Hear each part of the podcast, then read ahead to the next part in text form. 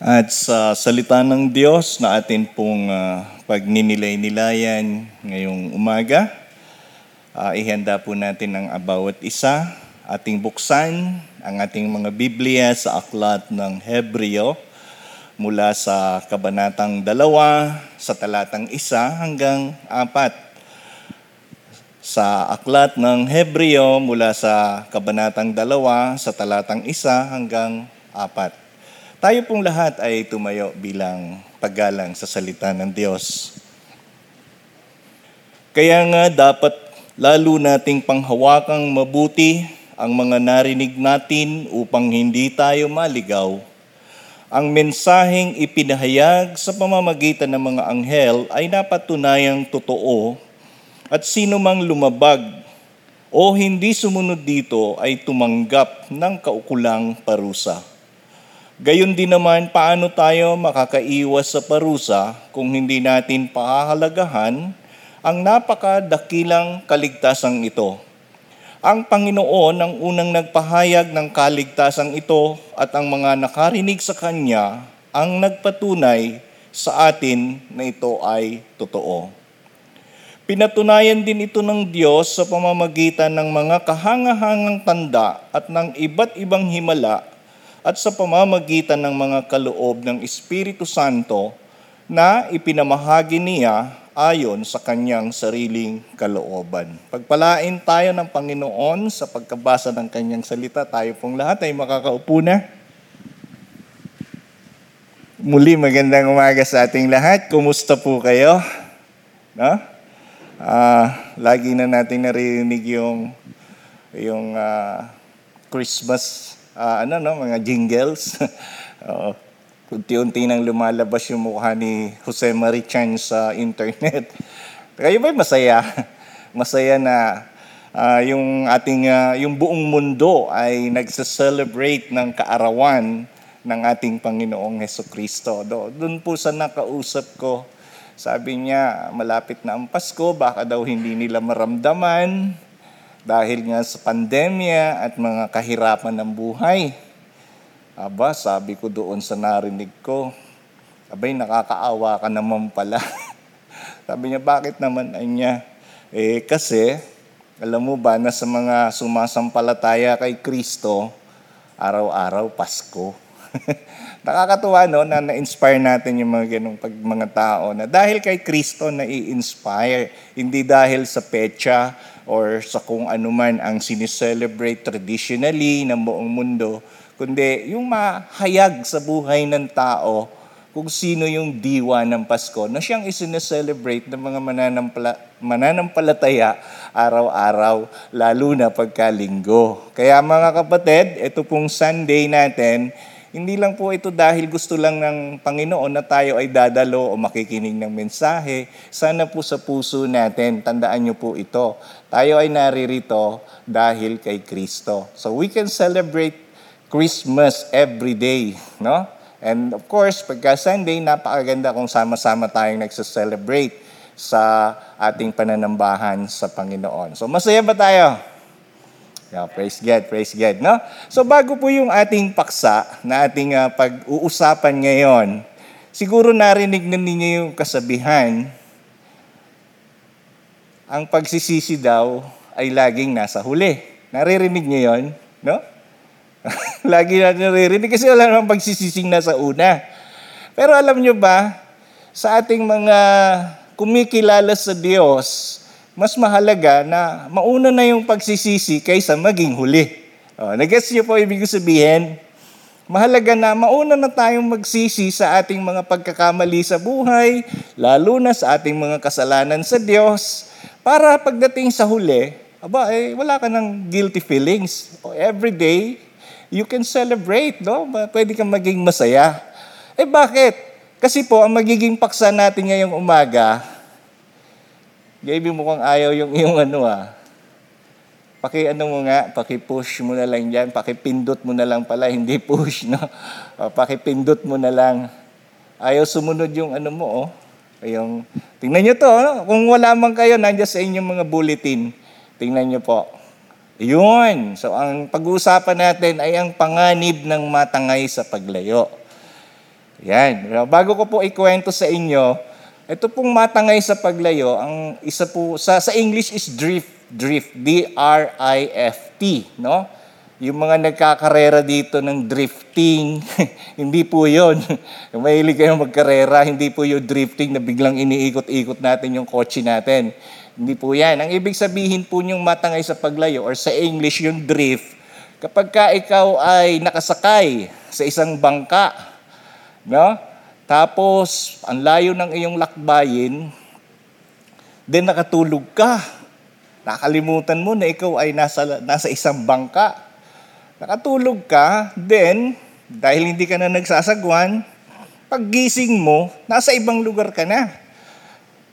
Medyo nagkaroon ka ng pangamba, nagkaroon ka ng something uh, nakakatakot na karanasan dahil hindi mo na alam kung nasaan ka na ba.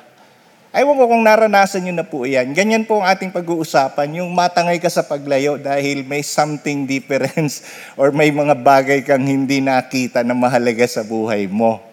No? Yan yung ating pag-uusapan. Ngayon, dito po sa ating paksa, yan, sa introduction, nakikita niyo po, medyo nilakihan ko na yan eh. no? Dito po sa ating paksa, alam niyo ba na higit si Kristo sa mga propeta at mas nakahihigit pa siya sa mga anghel. Oh, nung naalala ninyo last time, no, nung mga nakaraang linggo, nung magsimula tayo sa serye, sa pag-aaral natin ng Biblia dito sa Aklat ng Hebreo, ipinaunawa ng may akda ng Hebreo kung sino si Kristo. Ano ang layunin? Dalawang layunin lang. Kasi yung mga mananampalatayang Hudyo, sa panahong iyon na nangalat sa iba't ibang panig ng mundo, ay nakakaranas ng persecution. So yung mga totoong mananampalataya, kapag kanalo nilang nakikilala si Kristo, lalo silang nai-inspire, no? Lalo silang ginaganahan sa kanilang buhay kahit punong-puno ng pagsubok.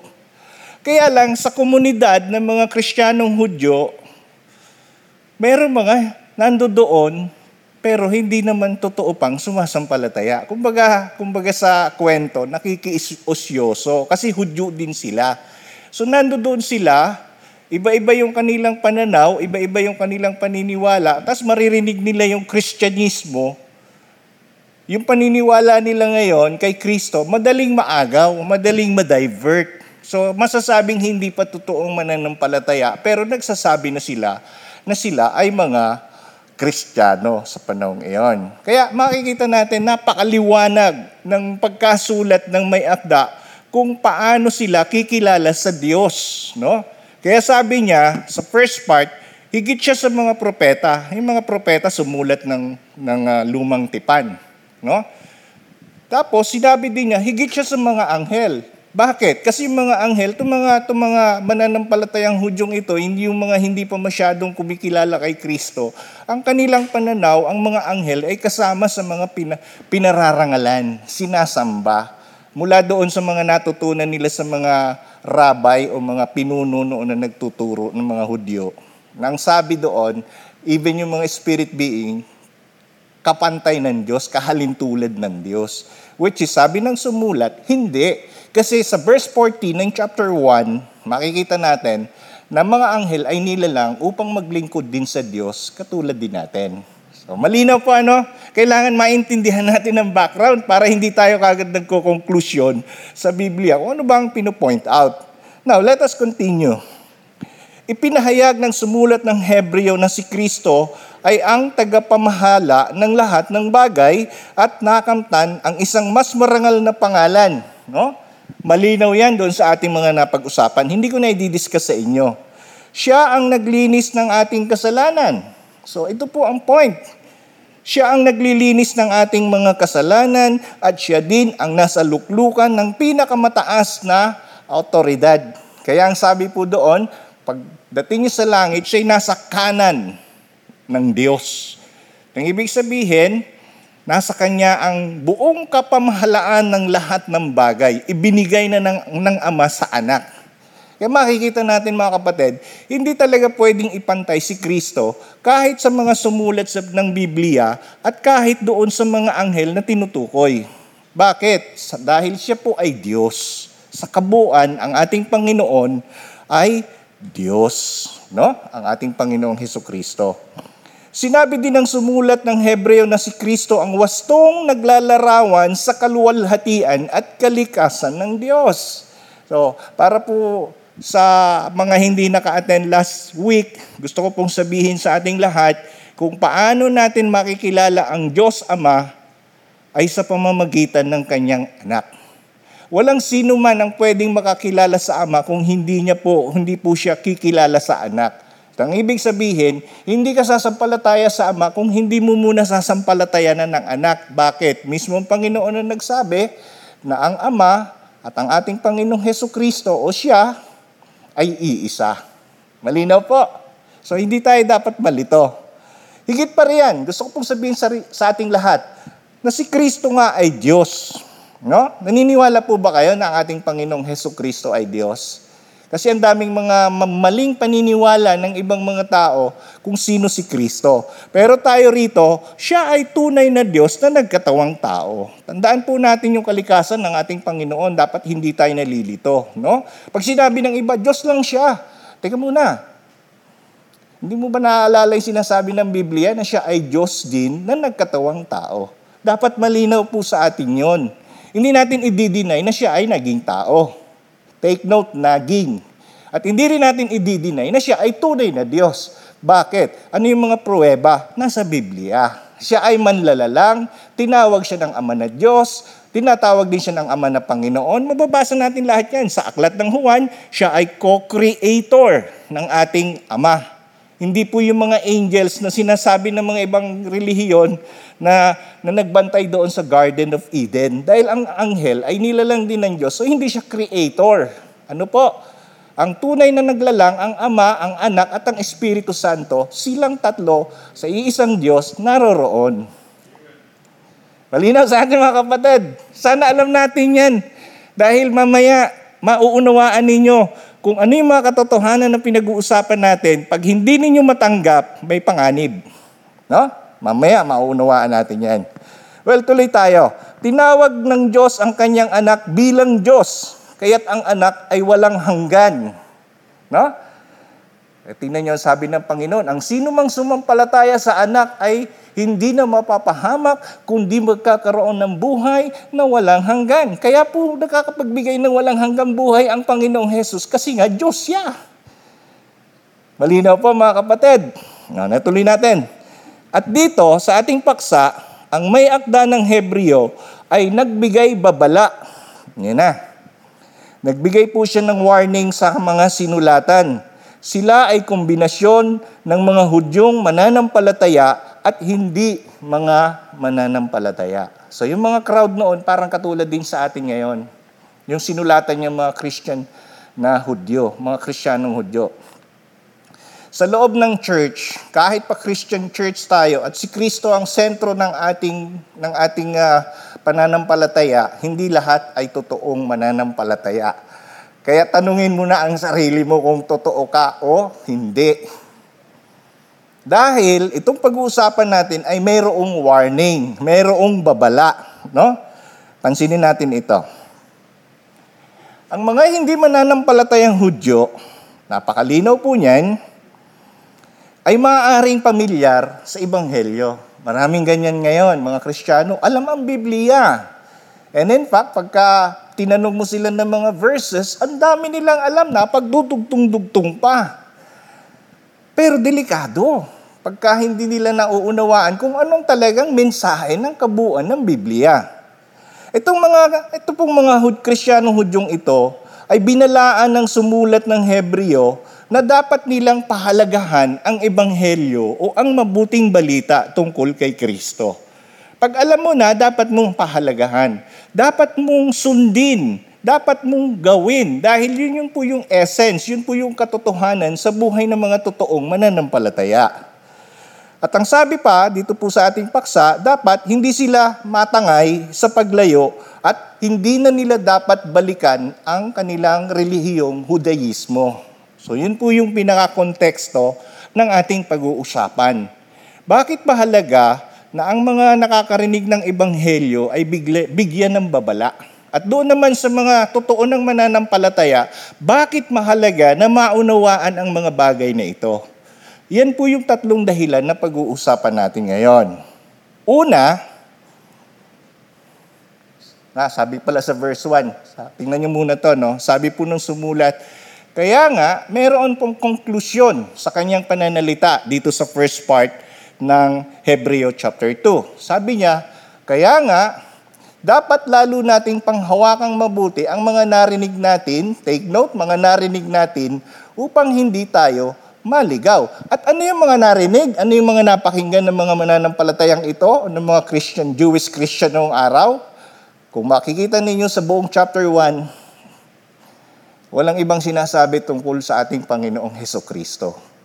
Yung katibayan kung sino si Jesus Christ. Kaya pagdating dito, sa unang balangkas, Tingnan nyo to ah. Ang mensahe na ipinahayag sa pamamagitan ng mga anghel ay napatunayang, take note, totoo at mapagkakatiwalaan. Na? Saan natin matatrack daw niyan? Tingnan nyo to. Noong unang panahon, yung mga anghel ginagamit ng Diyos na magdala ng magandang balita tungkol sa kanyang mga pahayag sa bayang Israel. Ang danger, pag ninyo yan sa Deuteronomy, pag naipaunawa sa mga mga Israelita noong araw, no, yung salita ng Diyos at hindi nila pinahalagahan, mayroong consequence, may bunga. Sa ninyo makikita yan? Basahin niyo sa Deuteronomy chapter 28. Mababasa ninyo, title pa lang, A Blessing for Obedience. Yung kabila naman, pag hindi ka sumunod, ito naman yung mangyayari. Ano yung mangyayari? Ang sumpa kapag hindi ka sumunod. Kita niyo na? So, nung unang panahon, ganoon po ang mga anghel o ang mga lingkod ng Diyos na nagdadala ng pahayag o ng mensahe sa kanyang bayang hinirang. Kaya dito sa ating paksa ngayon mga kapatid, dahil dito, kaparusahan ang sinuman sa mga hindi tatalima. Tingnan nyo to ah, sa verse 2. Tingnan natin. Verse 2 kapatid, pakibasa mo, pakilabas mo. Ang ma- mensaheng ipinahayag sa pamamagitan ng mga anghel ay napatunayang totoo. Ano yung karugtong? At sino mang lumabag, o oh, take note ha, totoo yung mensahe, pero hindi, hindi nila pinahalagahan. Paano nila hindi pinalaha, pinahahalagahan? Kasi nilalabag. Ang sino mang lumabag o hindi sumunod dito ay tumanggap ng kaukulang parusa. Past tense, tapos na. Yung mga hindi tumalima, yung mga hindi nagpahalaga, yung mga taong hindi talaga sumampalataya, may kaukulang parusa. Kaya masasabi natin, pag binasa ninyo ngayon yung Deuteronomy chapter 28, chapter 29, and then chapter 30, sabi ng Panginoon doon sa mga utos na yon, pag hindi ninyo yan sinunod, ito yung mga mangyayari sa inyo.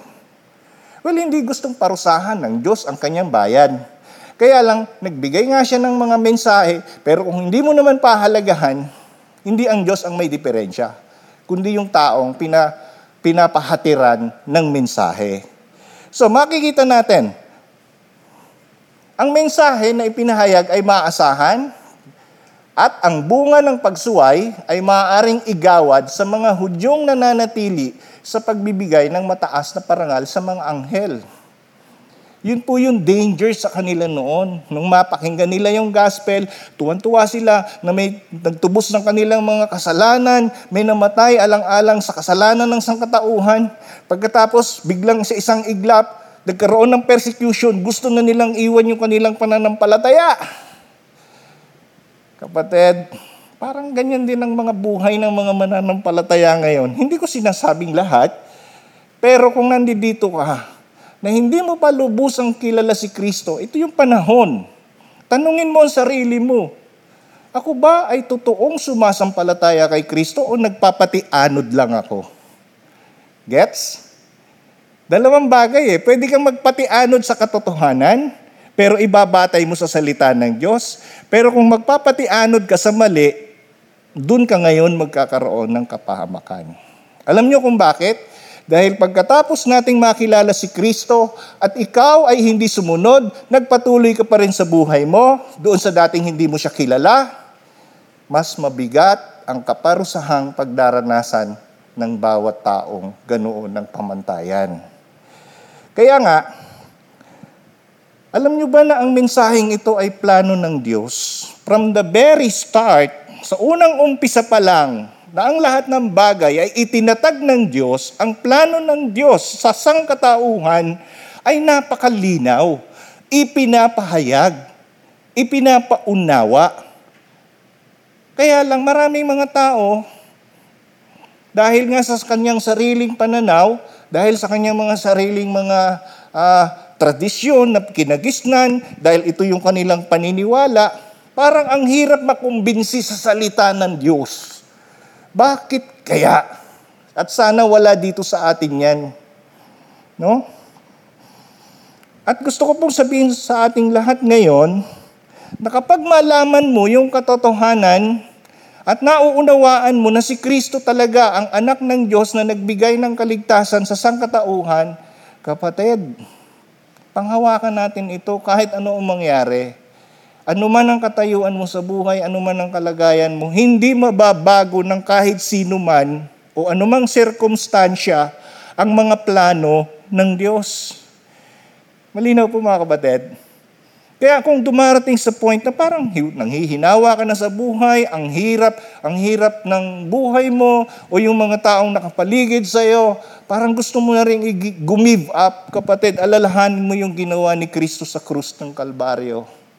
Sabi nga ni Pastor Ed, pagka nagsawa ka na, na alalahanin yung mga ginawa ni Jesus sa buhay mo, parang wala ka ng saysay. Nawawala na ng saysay ang ating buhay. Imagine may namatay sa iyo dahil sa kasalanan mo. Dahil sa pagkakamali mo, dahil sa mga maling paniniwala mo, dahil sa kung anong kinagisnan mong hindi tama, hindi totoo, may namatay alang-alang sa iyo. Alam natin lahat yan at walang kahit sino mang tao ang hindi nakakaalam yan sa mundo. Maliban na lang kung wala ka sa katinuan. Kaya lang, sino nga ba talaga yung mga taong iyon na masasabing nagbibigay pagpapahalaga? Sino nga ba yon? Kasama ka ba doon? Yan po ang napakamahalagang bagay na dapat nating maunawaan. Na sa halip yung mga nangyayari, hindi masama yung mga nangyayari kasi may aral po dyan, yung mga bagay na nagiging mabigat sa ating kalooban, hindi masamang may pinagdadaanan ka kapatid. May mga bagay kang uh, hindi mo maunawaan. Hindi masama, may mga bagay kang hindi maunawaan kasi limitado ang ating kaisipan.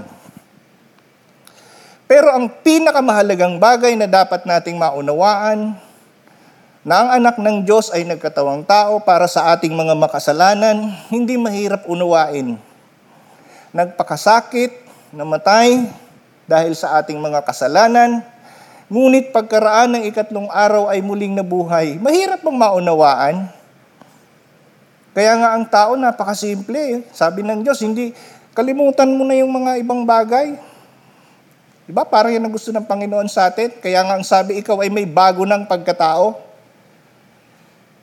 Nang ibig sabihin nito, kung ikaw ay na kay Kristo, kung anuman yung mga dating mali sa iyo, kung anuman yung mga bagay na naging ka, karanasan mo, mga bagay na hindi nagbigay ng kahalagahan sa buhay mo, ito ngayon si Kristo. Merong pag-asa. Merong, meron tayong uh, magandang patutunguhan. Meron kang magandang tinatanaw sa iyong buhay. O, hindi ko naman minamasama yung mga naging karanasan natin. Hindi ko naman minamasama kung ano yung pinagdaanan natin.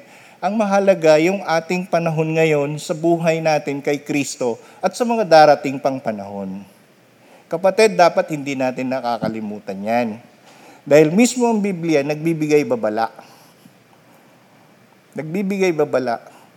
A blessing for obedience o yung isang pagkakataon na susumpain ka dahil hindi ka susunod sa ating Panginoon. So ano pa ang dahilan na makikita natin nung sinabi ng may akda ng Hebreo? Sabi niya, ang, nag, ang may akda ay nagsabi ng isang talumpating tanong. Tingnan niyo ha, ano yung talumpating tanong?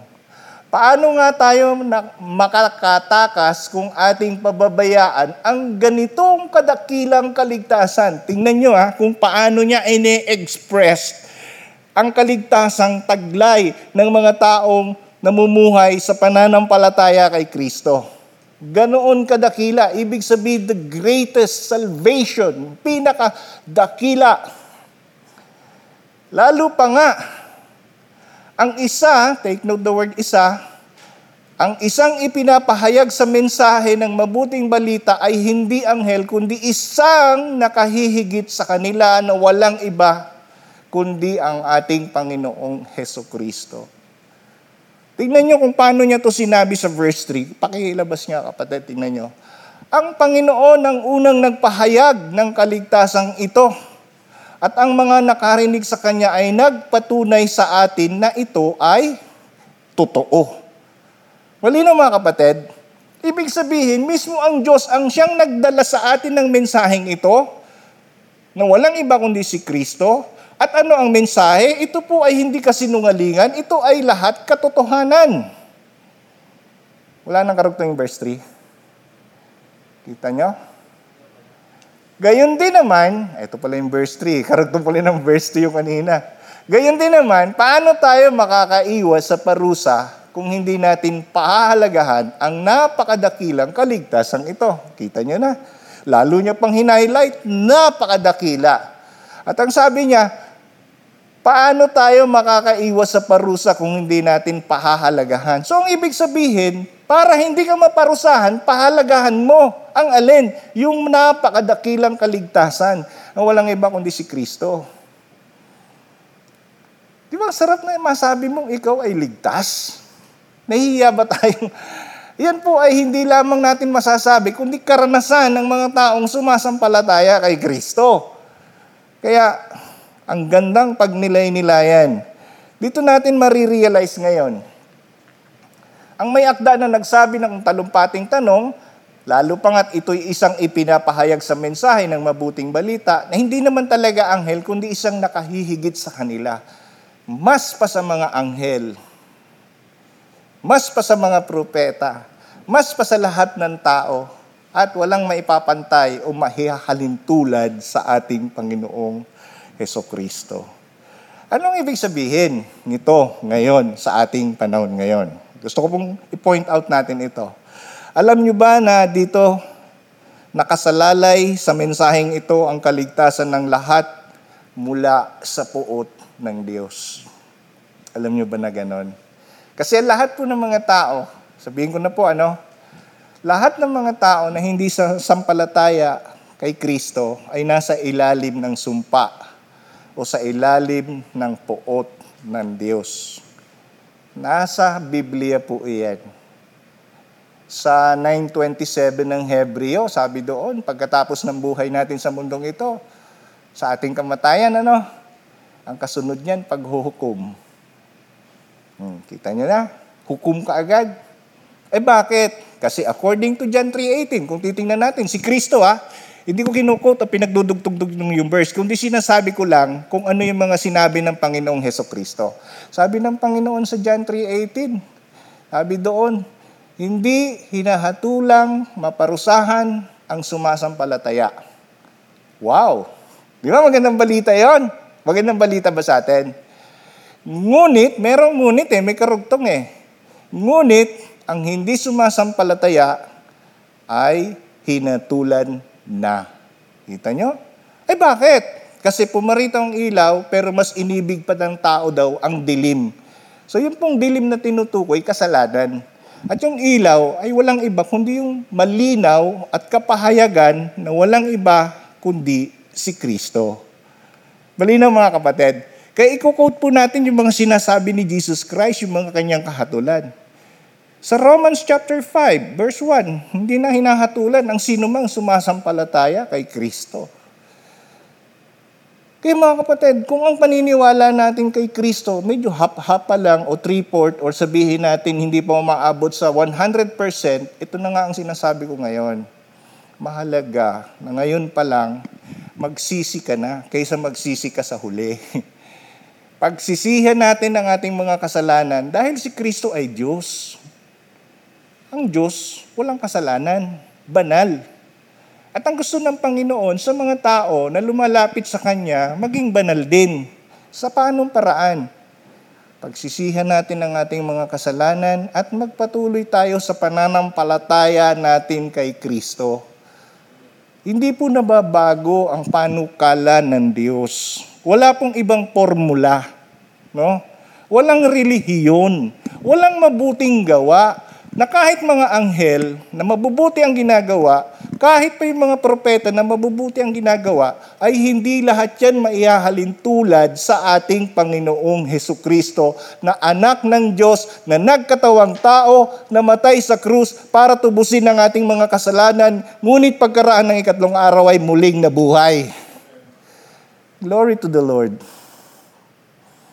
Pagka ganun kalinaw ang iyong kaisipan, at yan ay nasa puso mo. Alam mo, magkakaroon na ng magkakaroon ng sakit na anong tawag nito, yung anim, ano ba tayo, ng pagkalimot ng mga tao. Tatanda sila. Pero pag si Kristo nasa puso mo, kahit tumanda ka, kahit magkaroon ka pa ng Alzheimer's disease sa utak mo, si Kristo, kapatid, mananatili yan sa puso natin. Malinaw po, hindi mo makakalimutan na kahit maging kaapu-apuhan mo, maging mga, mga taong nakapaligid sa iyo, magiging bukang bibig natin. Walang iba kundi si Kristo. Kaya napakasarap isipin na ang ating kaligtasan, eh walang iba kundi mismo ang anak ng Diyos. Yung iba kung ano na pang iniisip, ha, paano ako maliligtas? Eh sabi nga ng Biblia, sumampalataya ka nga kay Kristo eh. Kaya ang dami mga, mga Christian church ngayon, hindi ko naman nila lahat, pero ang dami mga Christian church ngayon, minsan abalang-abala sa iba't ibang mga activity. Pero yung pinaka main idea, yung pinaka pinakamahalagang bagay, minsan nakakaligtaan. At salamat sa Panginoon, tayo, tayo, no? Hindi ko tinataas ang ating church. Pero ito po ang gusto kong sabihin. Ang itinataas ko rito si Kristo sapagkat tinuturuan tayo ng Panginoon na anuman ang gagawin natin, anuman ang ating mga paplanuhin, anuman ang mga bagay na sasabihin natin, laging naririyan kasama natin ang Panginoon. Glory to the Lord. Kaya ba natin? Ay, ang sarap maging bahagi sa plano ng Diyos. Naisip niyo ba yon? Kaya kung bahagi ka na sa plano ng Diyos, kapatid, malayo kang matangay sa paglayo. Kung alam mo na ikaw ay parte na sa bu- ang buhay mo parte na sa plano ng Diyos, hindi ka matatangay sa paglayo. Kasasabikan mo siya. Lalo mo siyang mamahalin. Kahit anong dumaan sa buhay mo, hindi mo siya ipagpapalit. Bakit? Sapagkat totoo ang sinasabi ng banal na kasulatan sa atin. Kaya nga ito ang pangatlong dahilan eh, oh. tingnan nyo to ah. Pinatunayan ng Diyos yung mabuting balita, yung ebanghelyo na ipinangaral ng mga apostol sa pamamagitan ng mga himala. Take note ha, napakagaling. Hindi lang nila ipinahayag, kundi mismo ang Diyos nagbigay ng mga patotoo. Paano ginawa? According to the miracles, mga himala, mga kababalagan, mga wonders, mga milagro, Hmm, sabi nung isang pelikula, walang himala. Naalala ninyo yun? 1970s pa yata yung palabas din ni Nora Honor. You know? Wala raw himala. Meron. Araw-araw. Ang buhay mo himala sa Diyos. At pinatututuhanan nga ng Diyos. Kaya nga yan, no? Sabi diyan, pinatunayan ng Diyos ang kanyang ebanghelyo na ipinangaral ng mga apostol. Eh sino yung mga, mga apostol? Wala na yan ngayon eh. Meron mga kristyanong katulad natin, mga totoong sumasampalataya. At paano ginagawa? Ng mga kababalagan at ng mga milagro. Tingnan nyo to. At siya'y nagbahagi din ng mga kaloob sa kanyang mga hinirang according to verse 4. Kaya sulit banggitin na maging ang Panginoong Hesus ay nagsasagawa din ng mga himala. Gusto ninyo ng katotohanan? Balikan natin yung verse 4. Pakilabas, JB. Tingnan nyo yan. Pinatunayan din ito ng Diyos sa pamamagitan ng mga kahangahangang tanda at ng iba't ibang himala. Tapos sabi niya pa, ah, wala na no, meron pa? At sa pamamagitan ng mga kaloob ng Espiritu Santo na ipinamahagi niya ayon sa kanyang sariling kalooban.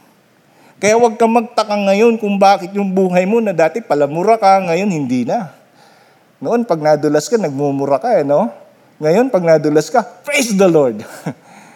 Nagkakaroon ng iba ng pananalita. Kung noon dati madali kang magalit, pag nagagalit ka gusto mong manapak agad. Ngayon hindi na. Nililihans mo muna yung tao bago mo sa pakit. Ay, hindi pala ganun. Ano. Nililihans mo muna yung tao at pinagpe-pray mo na lang. Di ba? Ganun ano. Huwag niyong gagawin, manapak ano. Nadulas lang ako doon. Oh. May mga situation ganun eh. At ito pa, alam niyo ba yung mga apostol nung araw? Sa Book of Acts, makikita niyo yun. Kinasasabikan sila ng mga tao na dumaan. Bakit? Abay, tamaan lang ng anino nila, gumagaling yung may sakit. Wow! Pero kung yung gagawin nyo, baka sabihin niyo anino nyo may power. of course, yung si Lord. So, ano yung nagda-drive? Bakit sila, bakit sila gumagaling? Alam niyo yung kanilang pananampalataya kay Jesus kasi ang ipinapahayag ng mga apostol, si Kristo. Kaya gumagaling. Yung mga pinatungan ng kamay, nakita niyo yon? Gumagaling sa mga karamdaman. Si Jesus Christ bumuhay pa ng patay. Naalala ninyo si Lazaro, na kapatid ni Marta at ni Maria. Wow! Yung mga bagay na yun mga kapatid, hindi yun yung pinaka-primary na message, kundi ang mensahe si Kristo na nagbibigay ng kaloob at ng kapangyarihan sa mga taong sumasampalataya sa Kanya. Malinaw po yan. Siguro magtatanong kayo, ikaw ba pastor, na-experience mo na yan? Yes! Nung nasa DCLW kami, may program ako every morning. Ang daming mga nagtitext, Pastor, paki-pray. Tapos sasabay sa prayer. Yung iba nga, dahil ibang paniniwala din ano, isinasabay yung prayer yung kanilang kamay sa radio. Habang nagpe-pray ako ng healing, aba, biglang magte-text, Pastor, nagdahilan lang yung anak ko, naglalaro na. Wow! May isang case pa noon sa, sa Legazpi, hindi ako kilala nung, nung kapitbahay nung bina-Bible study ko doon. Pagkatapos, alas 9 ng gabi, yung bata na nilapit sa akin, nag-aapoy ng lagnat, nagdidilirio na yung bata. Tapos, umuulan pa. Yung bata, nilukuban lang ng nanay ng kumot. Sabi ko, bakit po kayo napunta? Eh, kasi nakita ko po yung sasakyan ninyo, may nakalagay, No Christ and make Him known. GCF Legazpi, o GCF, no, nakalagay doon. So, eh bakit po, ano po naging basis ninyo? Sabi ko sa nanay, kasi naniniwala ako na pag pinagdasal niyo po itong anak ko, ay gagaling. Kasi malayo sa hospital yung place, wala pa yung asawa niya, nagta-tricycle. Ganun po ba? Di tinanong ko yung bata. Siguro yung mga bata, yung bata, mga, mga more or less 10 years old. Sabi ko yung bata, bata, ikaw ba naniniwala na pagagalingan ka ni Jesus? Gumanon yung bata. Nilay hands namin. Kasama ko yung mga bina-Bible study ko. Lay hands kami, nag-pray kami. Aba, wala pang wala pang 10 seconds, yung yung init ng bata na hawak-hawak ko sa liig, biglang biglang humupa yung init.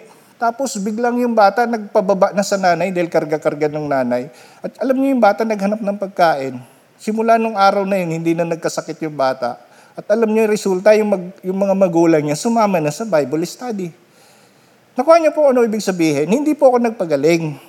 Sino ba naman ako na makakapagpagaling ng ganun? Una, hindi ako doktor. Kaya hindi ako nagdo-doctorate bro, ayaw ako maging doktor. pangalawa, pangalawa, ako po ay lingkod din ng Panginoon na, na gusto, gusto niyang gamitin. Na alam ko, pati kayo ganun din no? yung totoong sumasampalataya kay Kristo, gusto niya gamitin. At ang pangatlo, gusto ko pong i-emphasize dito, bakit yung magulang at yung batang ito ay nagkaroon ng tunay na pagkakilala sa Diyos kasi nakita nila yung Christ doon sa sasakyan. Yun ang nagtutulak, yung kapangyarihan at pangalan ni Kristo na pwedeng maggumawa ng milagro sa buhay ng taong wala ng pag-asa. Siguro kung itatakbo ko pa sa ospital yung bata, baka mamatay. Hindi ko alam. Pero ganun pa man, yung pagkakataong iyon, napakadaling pagkakataon na gumaling yung kabataang, yung batang iyon. At na-witness mismo nung bina-Bible study kong pamilya, kung alam niyo yung pamilyang iyon, tagtad ng mga idol sa bahay. Ang dami. Kasi naniniwala sila mga bantay daw yon. Pero pagkaraan ng bagay na yon, ng mga pangyayaring iyon, yung mga idol na yon, isunurrender lahat sa akin kasi nabasa nila sa Bible na ayaw pala nun ng Diyos. At naging tunay na mananampalataya yung buong pamilya. na hanggang ngayon silang lahat naglilingkod sa Diyos. Nandoon sila ngayon sa GCF Legazpi. Kung gusto ninyong makilala, hanapin nyo lang si Ate Alice Bulawan. Oh. Kaya salamat sa Panginoon. Gagamitin tayo ng Diyos. Patototohanan niya yan at gagawin niya yan sa buhay natin ng walang limit. No? Kahit sino ka man, anuman ang katayuan mo sa buhay, huwag mong sabihin ganyan ka lang dahil sa mata ng Diyos, pag ikaw gusto niyang gamitin yung kapangyarihan niya, walang makaapapantay dyan. Gagamitin at gagamitin ka ng Panginoon para ipaunawa mo kung sino si Kristo na siya mong pinaglilingkuran. Amen mga kapatid? Excited ba kayo? Eh yun ng mga bagay na yun, kaya ng Diyos, how much more yung problema mo ang hindi niya alisin. Hindi ba? Ito pang isang milagro. Tingnan mo ang buhay mo. Balikan mo yung panahon na hindi ka pa nakakakilala kay Kristo. At balikan mo yung panahon mo ngayon. Ikaw ba ay lumalago sa pananampalataya? Ikaw ba ay nagbabago sa iyong pananaw at pag-uugali sa buhay? Pag marami ka nang nakitang pagbabago, ipanalangin mo pa rin na patuloy mong makita ang Diyos at maunawaan. Sa pamamagitan ni Kristo, lahat ng iyan, patuloy kang gagamitin ng Panginoon. Yun po yung purpose noon. So, napakagandang isipin ng ating buhay pala ay nasa palad ng Diyos. Ika nga, pag nasa palad ka na ng Diyos, sino pa ang makaaagaw sa iyo?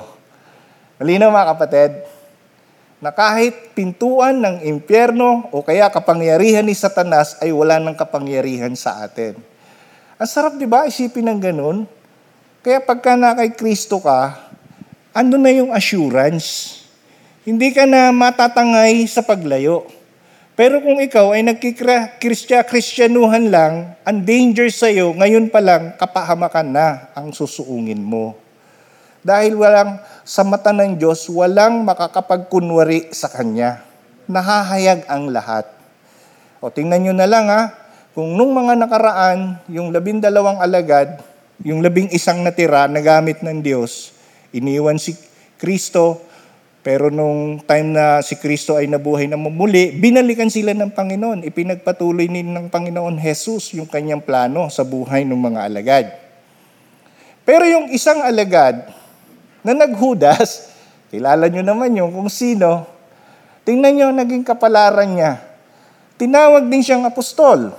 Kasama siya ng labindalawang alagad. Pero ano naging kapalaran niya? Nagpakamatay. Hindi nakita ang landas na ipinapahayag ng banal na kasulatan at ng kalooban ng Diyos para sana sa kanyang buhay. Kapahamakan ang kinahinatnan ng taong hindi totoong sumasampalataya kay Kristo bilang Panginoon at tagapagligtas ng kanyang buhay. Malinaw mga kapatid, so sana po maunawaan natin ang lahat ng ito at walang sino man dito sa atin ang matatangay sa paglayo. Wala na. Magpapatuloy at magpapatuloy tayo. Kahit ang COVID, kumalat pa yan o mawala man yan. Kahit anong problema man ang pagdaanan mo, magpapatuloy tayo. Kahit may mga taong hindi nakakaunawa sa'yo, magpapatuloy ka. Kahit may mga taong pinagtatawanan ka, magpapatuloy ka. Ang mahalaga, si Kristo na siyang nabuhay na muli para sa ating lahat. Kaya sa ating pag-uusapan ngayon, huwag tayong matangay na lumayo sa magandang balita kay Heso Kristo. Ang Panginoon ay nagpakasakit, namatay, at na muling nabuhay mula sa kamatayan. Ang kanyang layunin ay bayaran ang ating kasalanan at tayo ay bigyan ng buhay na walang hanggan. Si Kristo ang naghirap sa hustisya ng Diyos na para sana sa atin. Alam niyo ba ang pagiging makatarungan ng Diyos, hindi pwedeng may kasalanan. Lahat ng makasalanan may hatol. Pero dahil kay Kristo, siya ang tumanggap ng hatol sa atin ng Diyos, kamatayan. Ibig sabihin, uh, separasyon o yung habang buhay na pagkawalay sa Diyos. Yun yung ating mararanasan sana. Ngunit inako ni Kristo ang ating mga kasalanan kung kaya tayo ngayon ay napatawad, yan po yung hustisya ng Diyos na sana tayo ang makakaranas. Tanging siya ang naglinis ng ating mga kasalanan, kaya tanging sa Kanya lamang tayo dapat maglilingkod. Malinaw po mga kapatid, kung ikaw ngayon ay naririto at hindi mo pa nauunawaan ang direksyon mo bilang Kristiyano, makipag-coordinate po kayo sa mga leader ng church or sa mga Bible study leader natin o sa mga growth group. Sali kayo sa mga small group. Mauunawaan mo kung ano yung mga bagay na dapat mo pang maunawaan. Gagamitin ka ng Panginoon. Ang pangarap po ng iglesyang ito, ng ating mga, ang ating mga tahanan, ay maging munting pag lugar ng pag-aaral ng salita ng Diyos. No? Ibigay na natin yung mga ganong pagkakataon sa Diyos na gamitin po tayo. Tingnan ninyo, ang daming mga kapitbahay natin nangangamba sa buhay. Ang daming mga kapitbahay natin natatakot. Dumayayaman yung iba pero takot sa kamatayan. Anong malay mo? Yung taong iyon, maliligtas yun at ikaw ang gagamitin ng Panginoon. Yung mga taong nasa mga mahihirap na lugar, ganun din ang mga pangangailangan yan. Walang ipinagkaiba. May takot na nararamdaman yan. Pero anong malay mo? Ikaw ang gamitin ng Panginoon para sila ay makakilala kay Kristo. Another thing, tayo ay matakot sa Diyos na, ba yun? Tayo ay matakot sa Diyos na hindi dapat kalimutan ng mensahe ng pagsisisi para sa kapatawaran ng kasalanan. Take note. Kasi ang sabi ng iba, ah, na kay Kristo na naman ako, hindi na ako, pinatawad na pala ako, pwede na akong mag-enjoy sa kasalanan. Mali. Mali. Maling, maling, mali. Dahil ang taong tinanggap ng Diyos bilang anak niya ay hindi nagpapatuloy sa pagkakasala. Sa halip, siya ay nagbabalik loob sa Diyos ipinapahayag ng kanyang mga labi ang kanyang mga kasalanan sa Diyos at ang Diyos, siya ay tapat, matuwid, patatawarin at lilinisin tayo sa ating mga pagkakasala. Kaya mga kapatid, pagsisihan natin ang ating mga kasalanan, matakot tayo sa Diyos. Itanim natin sa isipan na kung hindi tayo magsisisi, ay may masamang hantungan ang kaparusahan na darat na natin. May masama tayong kahahantungan ito ay kaparusahan na mararanasan ng sinumang tumanggi sa anak ng Diyos. Marami ang nakarinig ng Ebanghelyo ang magdurusa ng walang hanggan dahil hindi nila ito binigyang halaga. Yun pang nakakatakot. Kaya huwag tayong mag-alala kung hindi tayo pakinggan ng mga taong pinagbabahaginan natin. Anong malay mo, isang araw makakilala sila kay Kristo. Pero anong malay mo rin, hindi sila talaga kumilala, wala ka ng pananagutan sa kanila. Hindi ka nila masisisi. Halimbawa, kapatid mo yan, ang tigas ng ulo, ayaw kumilala kay Kristo, hindi mo nasagutin yung kanyang kaluluwa sa harap ng Diyos. Mabigat isipin na may mga mahal tayo sa buhay na parang hindi nila nauunawaan. Pero magagawa natin, manalangin tayo, manalangin tayo at hayaan natin na gamitin tayo ng Panginoon para sa kaligtasan ng ating mga mahal sa buhay. Alam niyo, kahit po ako nakarating na rin sa ganitong pagkakataon, may mga kapatid din akong hindi pa lubusang kilala si Kristo. Pero salamat sa Diyos, nakakapakinig sila ng mensahe. Yun pong Spotify, no? napakaganda. Yung pong message natin dito, pag Monday, mapapakinggan nyo na yan sa Spotify. So, i-share nyo lang Sabihin ninyo sa mga kaibigan ninyo, sa mga kakilala ninyo. Kasi Christ-centered po tayo, no? Yung mga mensahe natin ay puro nakasentro kay Kristo. I-share lamang po ninyo ako, on my own testimony, yung mga kapatid ko nakikinig. At naiko-compare na nila yung kanilang paniniwala sa sinasabi ng salita ng Diyos. At salamat sa Panginoon, pag direkta akong kausap nila, Sawa na silang kausap ako. Pero pag naririnig nila yung Spotify, tuwang-tuwa sila. High-tech nga naman, naka-earphone pa. Nakagagawa sila ng kahit anong gawin habang nakikinig ng mensahe. Take note, no? Ang daming paraan ng Panginoon para tayo ay makapagbahagi ng Ebanghelyo.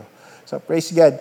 And then last thing, ito po yung pinakahuli, Kapatid, magtiwala tayo sa Diyos na kanyang pagtitibayin ang kanyang mensahe sa ating pangangaral nito pagtitibayin niya ng Panginoon. Gusto kong sabihin sa ating lahat na walang nasasayang na salita ng Diyos na ipinapahayag natin. Wala. Lahat yan tumutubo. Depende na lang yan sa panahon at kung kailan ang tao tutugon. At kung hindi man tutugon ng tao, at least naibahagi mo ang salita ng Diyos. Yan po yan. No? Magtiwala tayo na pagtitibayin ng Diyos ang kanyang mensahe sa ating pangangaral nito Ito ay patutunayan niya sa pamamagitan ng mga himala at mga milagro o sa pamamagitan ng mga gawa ng kanyang espiritu sa puso ng tao. Ang maging focus lamang po natin ay maipangaral ng wasto ang mabuting balita. Yan po yan. E paano ba magiging wasto ang mabuting balita? Simpleng-simple lang naman eh. Napakasimple. Sa part natin, alam mo na na ikaw ay makasalanan. Given po iyan. So kailangan magsisi ka at pagkatapos mo magsisi, ang sabi po ng Biblia, mahalaga ang ating pananampalataya kay Kristo. Ano yung sasampalatayanan mo kay Kristo? Yung Christmas lang ba? Buuhin natin. Ano yon? Kasi Kristo ay sinilang sa mundong ito, Diyos na nagkatawang tao. Na sa takdang panahon, siya ay magpapakasakit, tutubusin tayo sa ating mga kasalanan nung siya ay mamatay sa krus ng Kalbaryo. Ngunit ang magandang balita, pagkaraan ng ikatlong araw, siya ay muling nabuhay. Pag ang tao sumampalataya sa ganyang kalagayan, naniniwala ako na ang Panginoon ang siyang magliligtas sa taong iyon.